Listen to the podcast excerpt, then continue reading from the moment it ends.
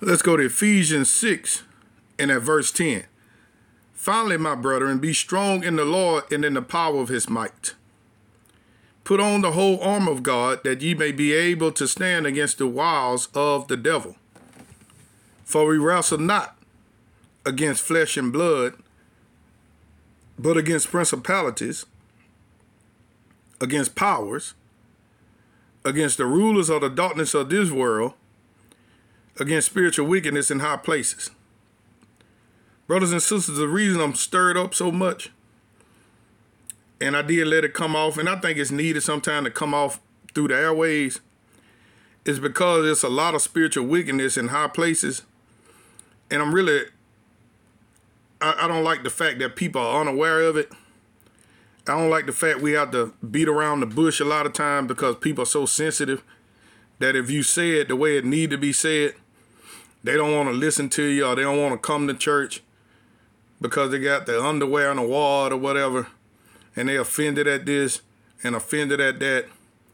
But you know, God is don't say everything perfect. You know that he, one place when Jesus was walking, he said, "You go tell that old fox, you know, I do cures today, I do cures tomorrow, then I be glorified the third day." You know, he spoke a little slang to you. He called that joke a fox, talking about King Herod. You see what I'm saying? You know, God ain't politically correct. He made a donkey speak to Balaam. You see what I'm saying? God don't do everything. He's a personality. You know, he don't do everything. You'll be surprised. He allowed Samson the lust after women that he shouldn't lust after, so he can destroy the enemies of Israel. So God does things in unusual ways. He'll move on a ruler where you won't like his personality, but he'll be doing what God wants him to do. Do y'all understand that?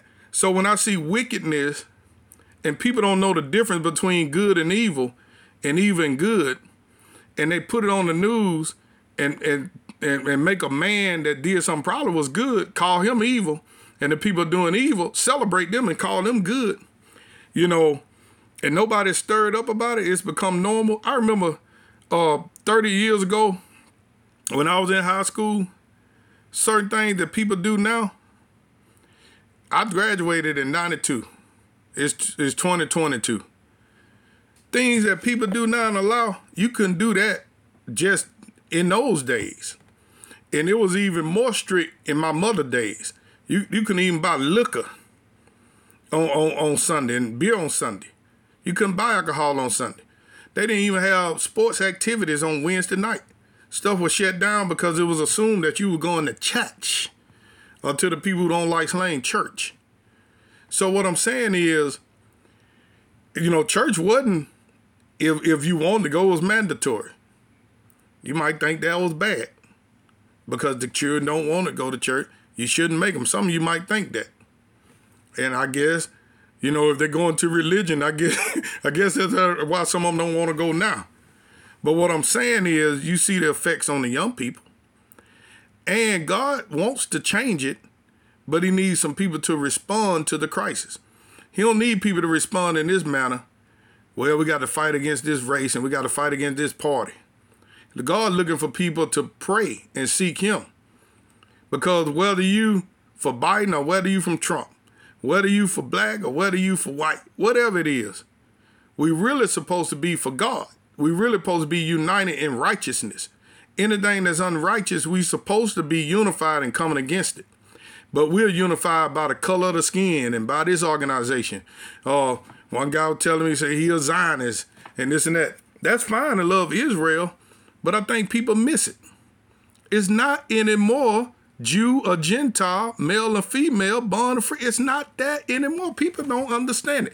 They don't understand when Paul had a vision and God told him to slay and eat. You know, they were eating crawfish or whatever. You know what I mean? Paul didn't eat crawfish and catfish, you know. He said, "Lord, I don't eat that." He said, "Don't call what I've sanctified common or unclean." What God was telling Paul is, I'm not just dealing with one race of people any longer. See, I'm dealing with whoever will let them come. Jew or Gentile, it don't matter. When he said we're spiritual Jews, that simply mean that all are born again. See, salvation was of the Jew. All are born again now through Jesus. He's not talking about God and change your whole flesh. You black, you still black. You white, you still white. It just means it's a spiritual union now. It's not a natural union. See, just like they fought in the Old Testament with spears and swords, we're still fighting. A lot of people don't know we're still fighting, but now we're fighting in the spirit realm.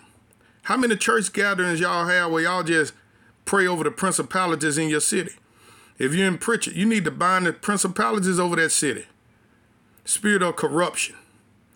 You see what I'm saying? It's a spirit of stealing that's going on with God. It's been going on for years. I don't want to call some names, but I'm not. Y'all think it just happened to these people you see now? That spirit been in that government for years. Don't allow it, and don't allow the stuff in Mobile. Like if it's separation, that stuff don't need to be there. But you know you need to start at home too. Don't forget to bind the spirits that's on your bloodline, that's in your neighborhood. But you still got to be national. You got to be city. You got to be state. You got to be national, because God is looking for people who want to be involved in what he's interested in. God is interested actually in national affairs. Did y'all know that? God was interested in who was king. Do you know that those kings came out of David, all of them was wicked, except for a couple of them? And eventually the children of Israel went into bondage. It didn't happen overnight. It happened over a period of years, and the children of Israel went into bondage. Do you know the book of Daniel was written by a young man that was in bondage? They were slaves. God chosen people. Yeah. They were slaves. God protected them because they stood with him. But a lot of them got killed. You need to read the Kings. Read the Bible. 1st and 2nd Kings. Their wickedness and their refusal to call evil what God called evil, to disallow what God disallowed, caused them to go into slavery. And whenever they'll get a good king, God will bless the land. Or the people repent, God will bless the land. You can go back and read the Judges. But the wicked people get back in office, and the evil come. In some kind of way, Satan then confuse people where they call things that are good evil and things that are evil good. And he does it. I watched him. He does it under racism. He make everything about black and white, about skin color. That's how he do it. It's a spirit of division. And then if you can't say nothing about it, because immediately people going to either call you Uncle Tom if you're black, and if you're white, they're going to call you a racist. And if you say something against his wrong and practice perversion, they're going to say you're homophobe and you hate. So what the devil has done is he's muzzled us, but the devil is still talking. He's on TikTok, he's on Facebook, he's on Instagram, and he's on the news. He's still talking. But we're quiet. We've been muzzled by what? Spirits. See, soon you get ready to say something against evil stuff, you could feel a force coming against you. You know, even my pastor, I know he wanted to say some stuff. He had to pray to get it out. What he was feeling is the spirit of Jezebel and witchcraft trying to make him muzzle his mouth. I know what he was going through, because I go through it now. It's easier when you recording and releasing it than if you're doing it live, because you could feel the spirit of the people. You see what I'm saying? You can feel that thing that's worn against you. Why? Because the enemy has been successful to muzzle our mouth. Now, here's a strategy. The Bible says, whatever you shall bind on earth is bound in heaven. Whatever you shall loose on earth shall loose in heaven. So you begin to pray. You find out what's going on.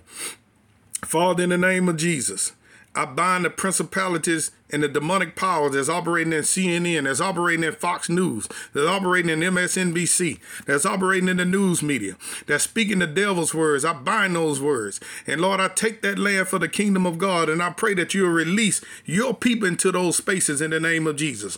I bind every evil spirit of racism and violence and murder and rejection that's operating in the teenagers in Mobile, Alabama. I bind those spirits, and I drive it out of these places in the name of Jesus. And I loose the spirit of love, the spirit of compassion, the spirit of unity. I bind the spirit of division. I drive it out of the church. I drive it out of Mobile, Alabama, and I loose the spirit of unity and love. And that's how you do it. And you do that. You do it in groups, and you keep doing it, and you do it indefinitely, and you break the power of the enemy. Possess the land, brothers and sisters. Be blessed.